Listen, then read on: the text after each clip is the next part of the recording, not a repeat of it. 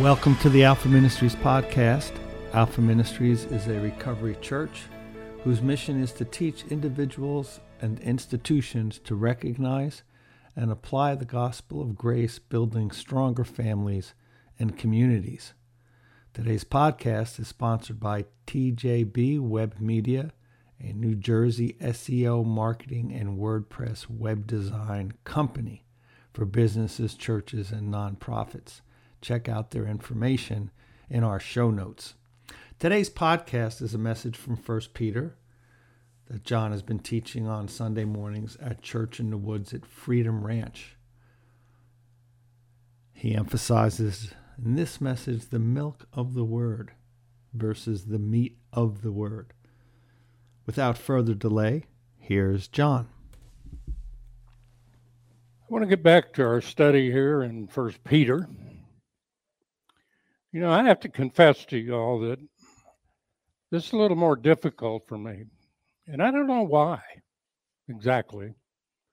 I have a suspicion while studying this letter that Peter wrote is a little difficult for me because I have for so many years studied Paul's letters in the New Testament.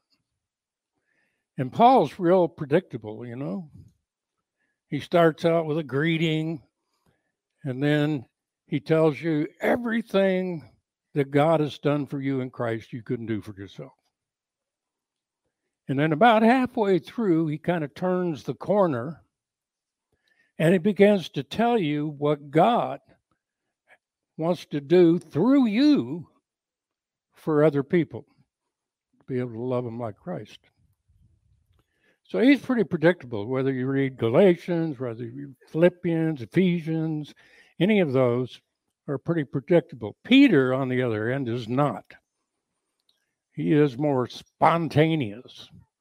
And almost in my mind, he jumps around from topic to topic. So it's, it's been a little more difficult, a little more challenging, I would say, for me to study this letter.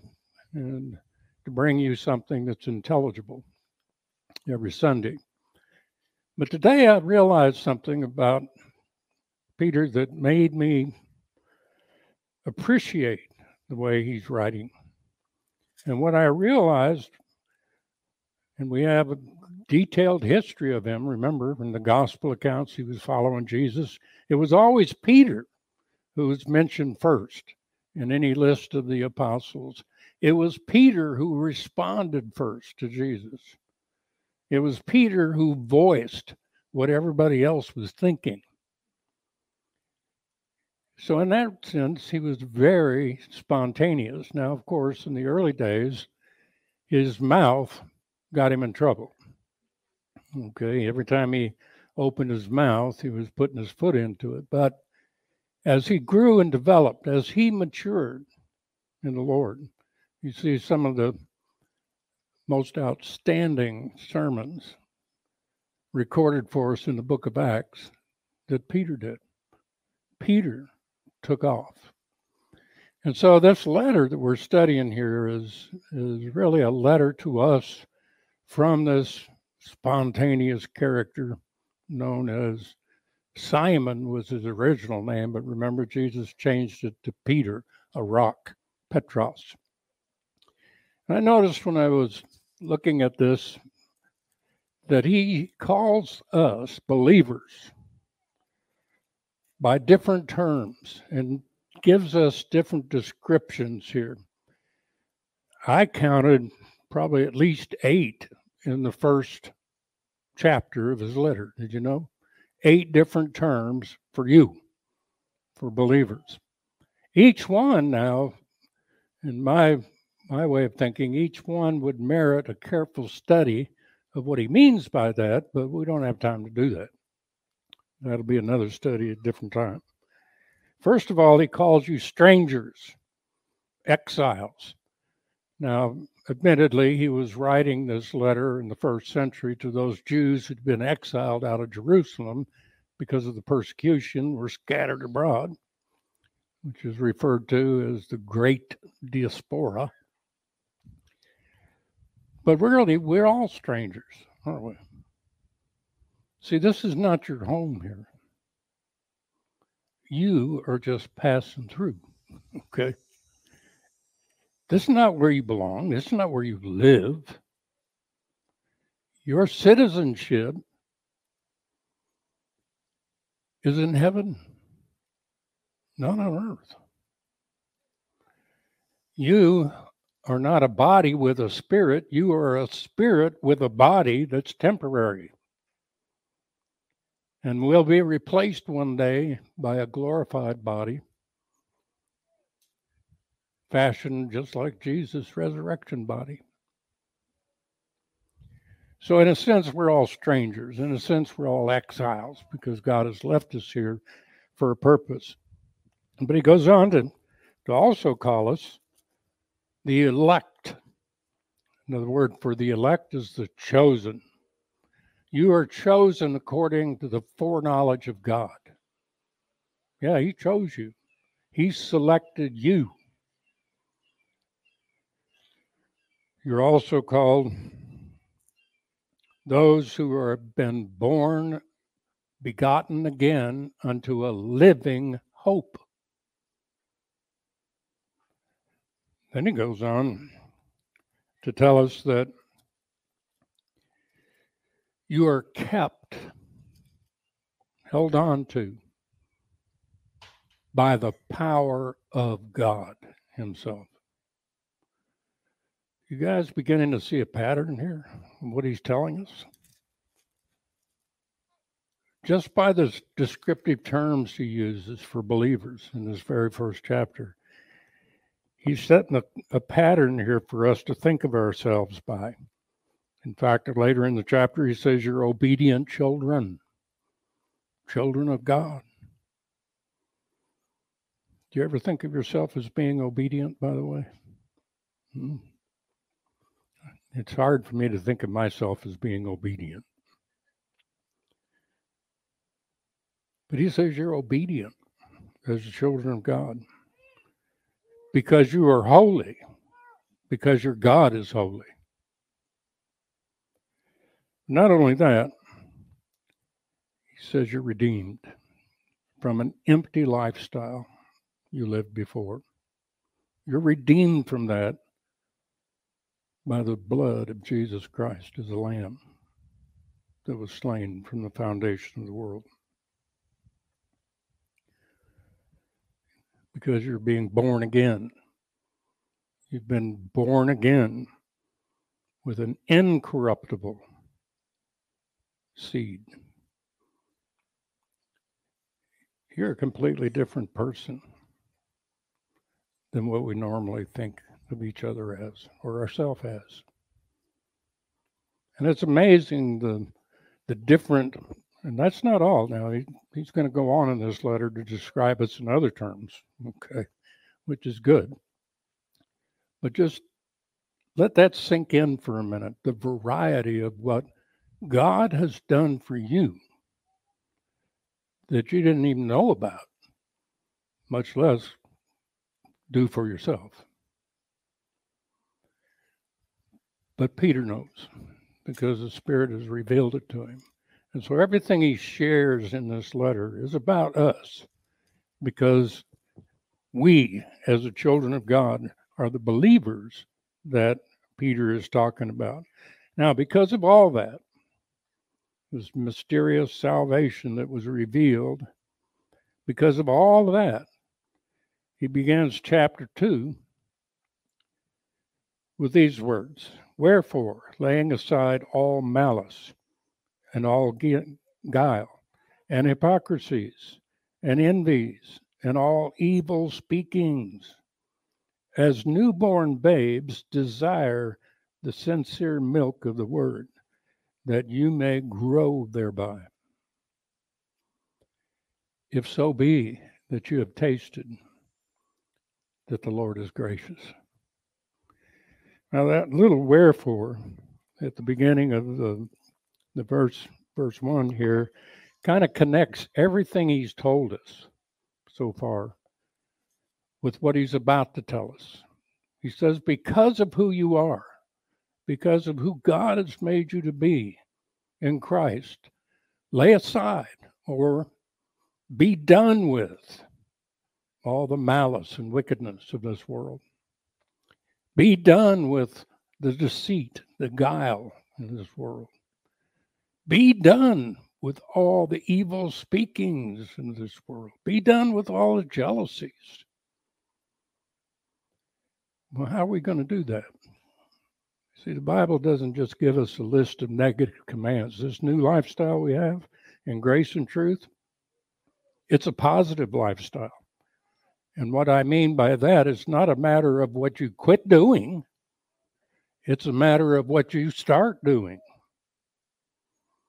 So every time it says lay aside or put aside or quit doing something, it'll give you the alternative. Kind of like Paul did in Ephesians, you know, when he told us to quit lying. He said, Quit lying. Well, how am I going to quit lying? In my own strength, I'd run down to Walmart, buy some duct tape, and put it over my mouth and not say anything. No, he tells you how to quit lying. Speak the truth with everyone. The only way you quit lying is to speak truth. Then he goes on to say, quit stealing. Quit ripping people off. Now, I know we all weasel around and we say, well, I'm not really whip, ripping people off here. Now, how are you going to keep from ripping people off, from stealing? You're going to work with your own hands that which is good so that you have to give to people. If you're not giving to them, you're ripping them off. I like this one. He says, Be angry and sin not. How many of you get angry real quick? I got a real short fuse. I get angry. I am so thankful that Paul wrote this verse. Be angry and sin not. So being angry isn't a sin. But if I let the sun go down upon my anger and my wrath, I'm going to wake up hating the person I was angry at. And that hatred is a sin because it kills me. So, how am I going to quit doing that? I am going to seek forgiveness for my own hatred and to be able to give it to others who may be mad. Now, this next one and the final one I'm going to give you has been misinterpreted. It's it's what I I call the command in the scripture to quit cussing. Because the only cuss word the scripture recognizes is this command. He says, Let no corrupt communication proceed out of your mouth. The corrupt communication doesn't mean that you're speaking four letter words or slang. The corrupt communication means the words that are coming out of your mouth are tearing down other people, talking trash about people. That's what he's talking about. Don't talk trash about people. How are you going to do that? You're going to speak in love the grace they need to build them up. Instead of tearing down people with your words, you build them up with your words. So everything's positive. This new life we have in Christian in Christ, everything's positive. It's not a negative thing. It's not a matter of just quit doing certain things. So when he says, lay aside all malice, wickedness, evil speakings, all that kind of stuff, we don't need to get into all that because that's not going to help us to try to define what that is. What we need to get into is his answer in the very next verse. How are we going to lay all this stuff aside? We are going to earnestly desire to really want the sin, what he calls here, the sincere milk of the word that you might grow thereby. Now, obviously, Peter's using an analogy here with little babies. That's why he uses the term milk here. Remember, your newborn babes. As newborn babes, desire the sincere milk of the word.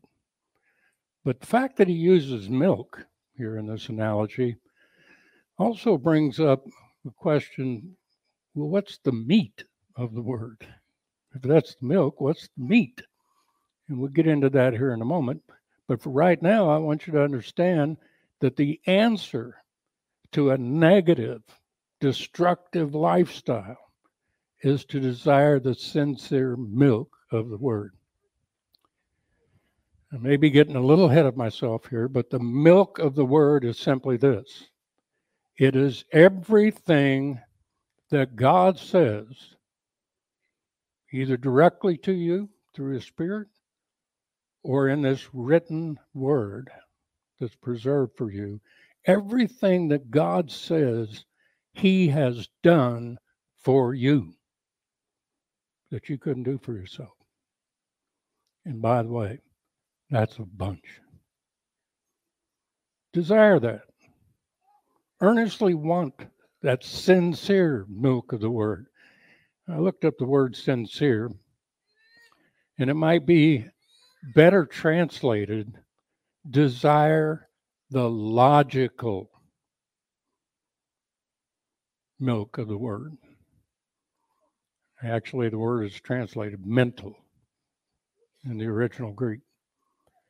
It means the logical. This is the only logical thing for you to do. Desire the sincere milk of the word, just like the little baby. When he's born, that newborn baby has a hunger, he has a thirst, he has an earnest desire for the milk. Why? Because of the baby. Now, obviously, we don't feed little babies meat because they'll choke on it. Little suckers don't have any teeth, right? So they can't chew up meat. Meat is reserved for those who are mature, for those who have grown up. And the Bible does quite a uh, talks quite a bit about the difference between the milk and the meat. Paul, for instance, in writing his first letter to the church of Corinth, said in chapter three, "I couldn't speak to you folks as spiritual. I had to speak to you as babes." Needing the milk. I couldn't give you any meat because you couldn't take it. Why? Because you haven't grown up as babes yet. You're still babies. Now, unfortunately, babies who do not get the milk of the word fail to thrive. Oh, they may still be living, but they're not thriving. Same thing happens spiritually with believers who don't get the milk of the word, who don't understand what God has said is true about them, who don't understand what God has done, is now doing, and will do for them. They don't understand that. They don't have the milk. The only vision that I remember God ever given me happened years ago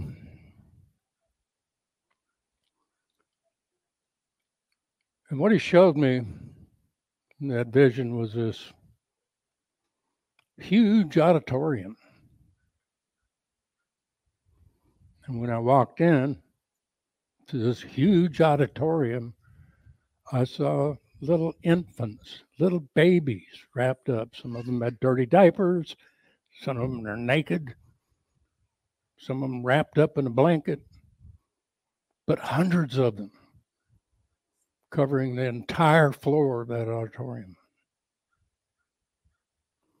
And I saw standing in the middle of those little babies, who I recognized to be Jesus with his arms spread out, tears running down his cheeks. And he asked me one question. He said, Who will feed my babies. What do those babies need? They need the milk of the word to grow, to thrive, to survive. They need the milk of the word. And again, I'll remind you that the milk of the word is everything God has done for you, you couldn't do for yourself. And man, the Bible's filled with this. The milk of the word is exciting, it's thrilling, especially when the one who wrote it, the Spirit, makes it come alive to you. That milk of the word is fantastic. And we all need it. Even those who are eating meat now, they need to wash that meat down a little bit with milk every now and then. We need the milk. So, what's the meat? Well, the meat is what God is going to do through you to love others like Christ. And you can't get to that meat till you grow up. Now, the Corinthians had trouble with that because they weren't growing up. Paul said, I couldn't speak to you as grown ups here. I couldn't give you the meat of the word because you're not able to bear it. I had to feed you milk again. A babe who doesn't get the milk yet remains alive turns into a brat. Did you know that? Hmm?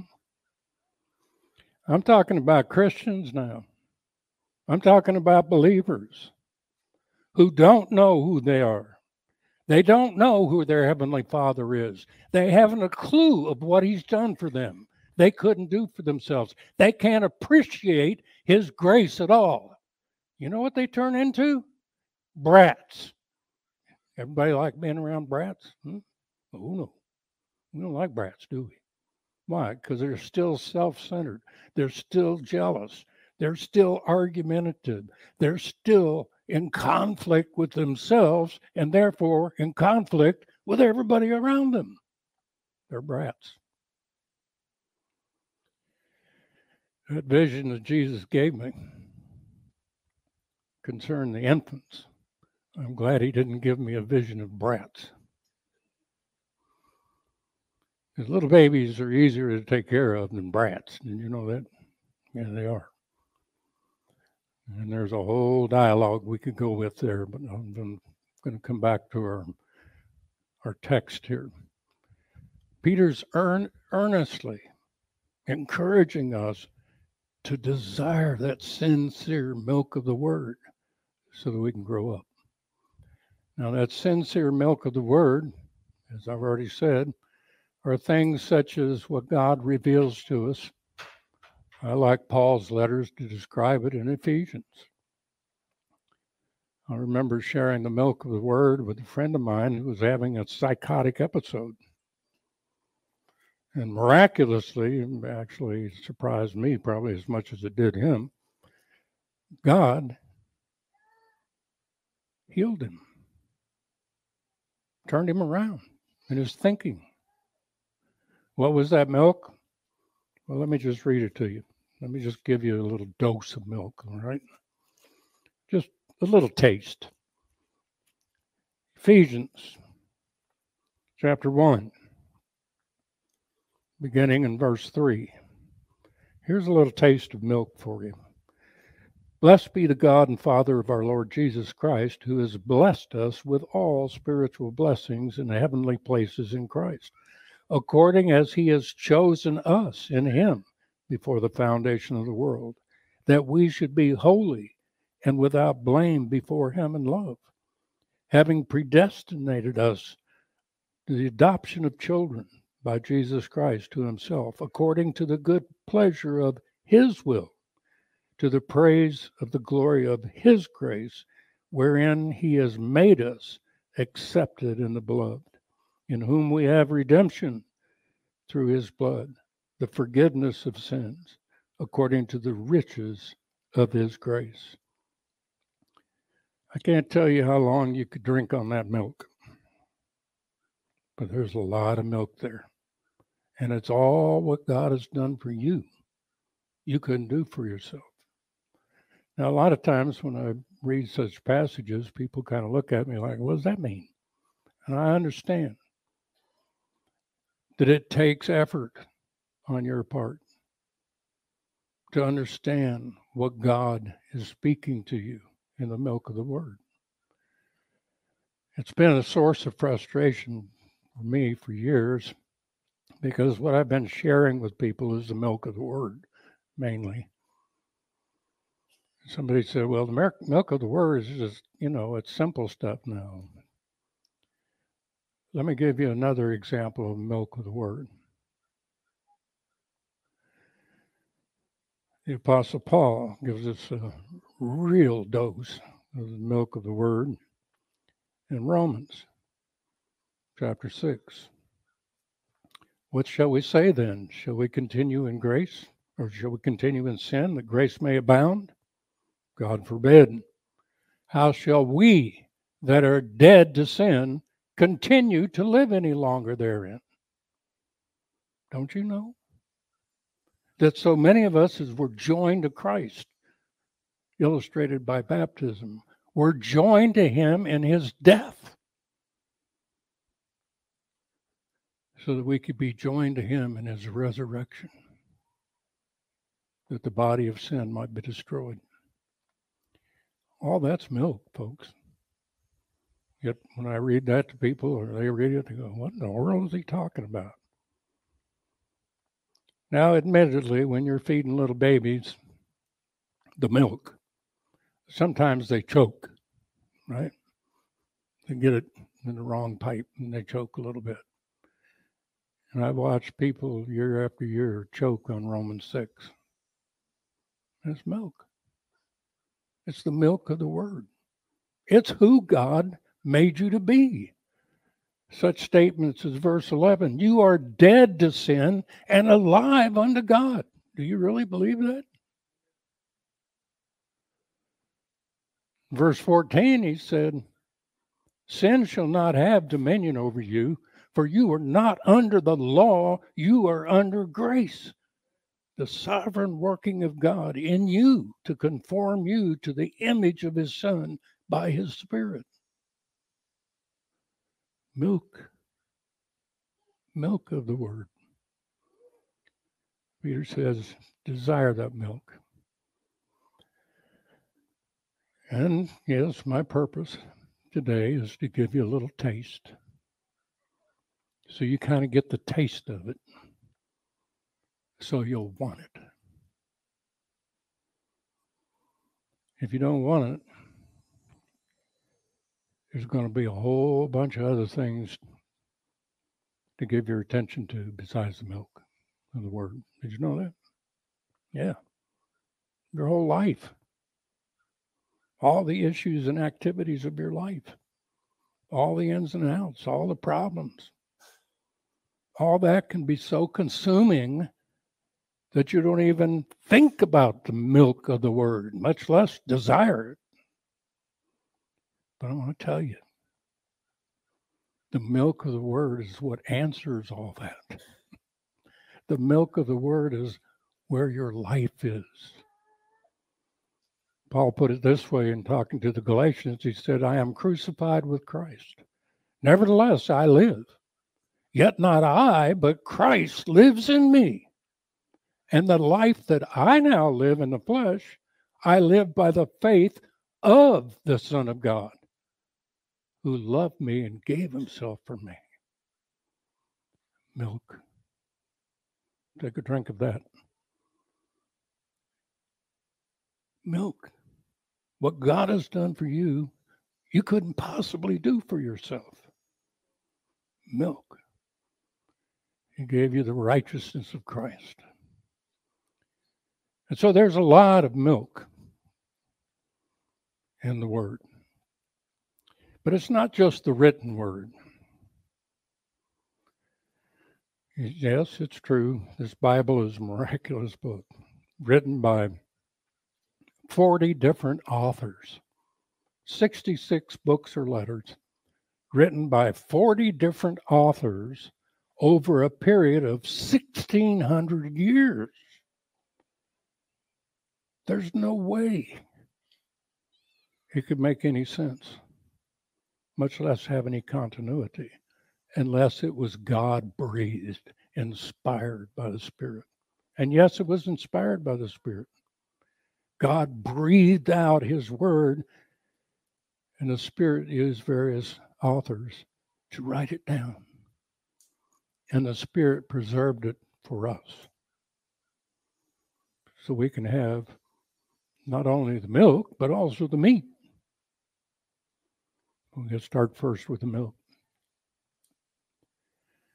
But there's more.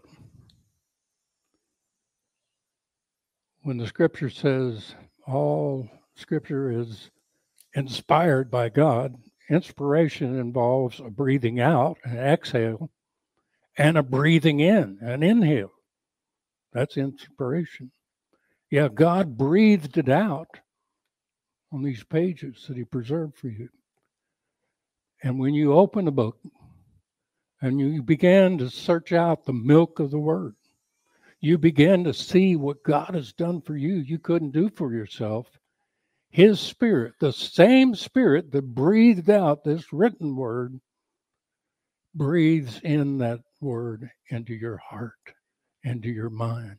He makes it come alive, makes it real, convinces you of its truth.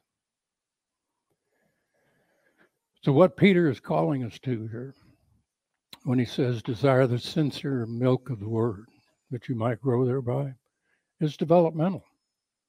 Yeah, we, we're going to grow from just like a little baby grows. Okay, they go through that little infancy stage, they go to the childhood stage, adolescence, teenagers, and they grow up through various stages. Yes, we're going to grow up through various stages. Your spiritual growth is a developmental process. And it starts with the milk of the word. It starts with knowing, believing, and being convinced of who God made you to be as his child and what he's given you so that you can be thankful. You see, that's the milk of the word. And that's a glorious thing to finally realize what God actually thinks about you. A lot of counseling I do, people have pro- problems with their own self image. And I often ask them on a scale of one to 10, one being absolutely worthless, scum of the earth, no good. And 10 being absolutely righteous and perfect. How do you rate yourself on that scale? A lot of people will say, I don't, I don't know. I, I suppose I might be a three. And on a good day, I might be a five. Now, some religious folks, you know, they they break religious and say, well, I do a lot of good work, so I must be an eight. The truth is, God has made you a 10. You are perfect in Christ. He has sanctified you, set you apart for His use. He has made you a holy creation. You are a new creation created in Christ Jesus unto good works which He before ordained. That's the truth about you. Everything else in this world is a lie about you, straight from the pits of hell. Your choice, whether you're going to believe it or not. That's all. But you have a little problem believing the truth of the milk of the word if you've never heard it, if you don't know it. So Peter says, desire that sincere milk of the word. And I'll close with this. Paul, in encouraging his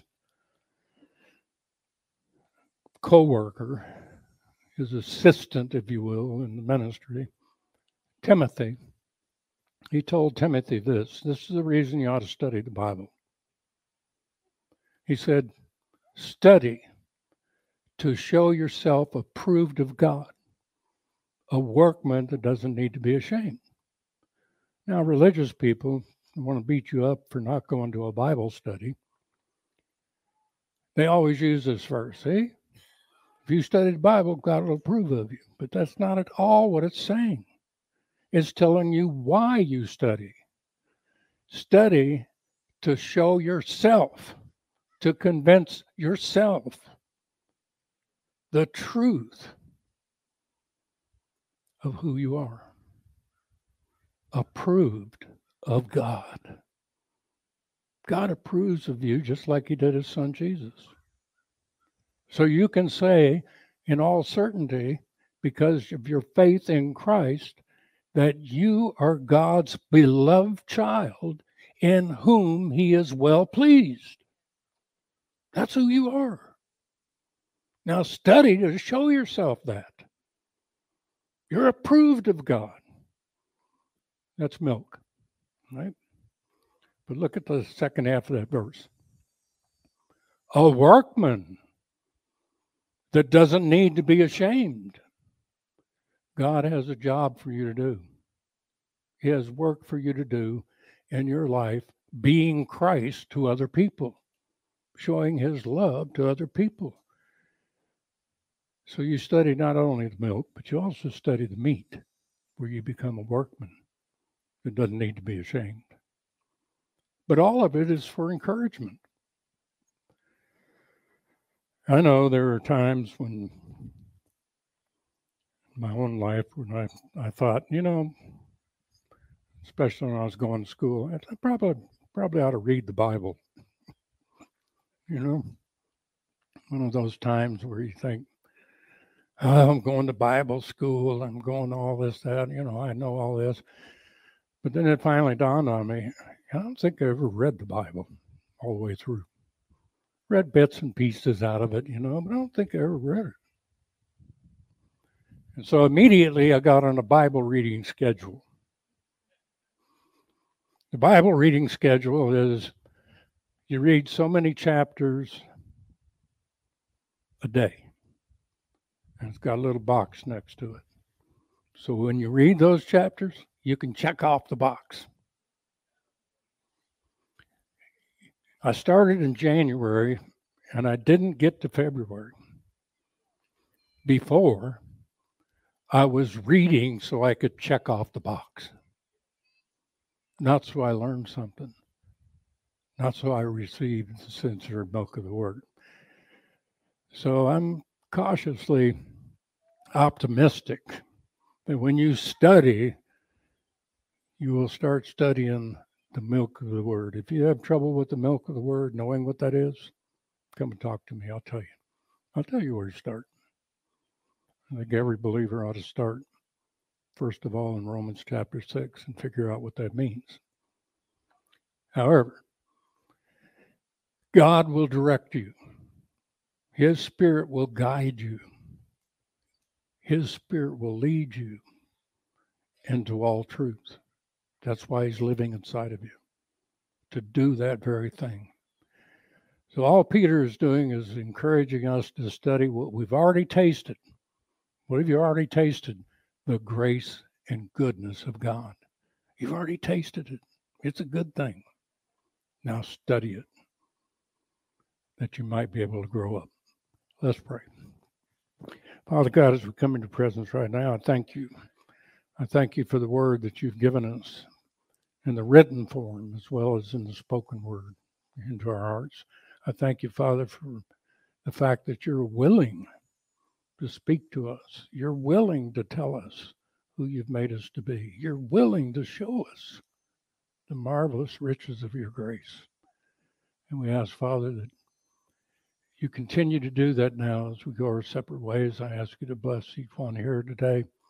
Give them a good week in you, Lord.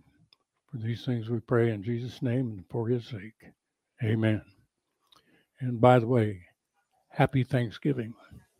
Thank you again for listening. If you want more access to Alpha Ministries teaching, you can like us on Facebook, subscribe to our YouTube channel, and visit our website.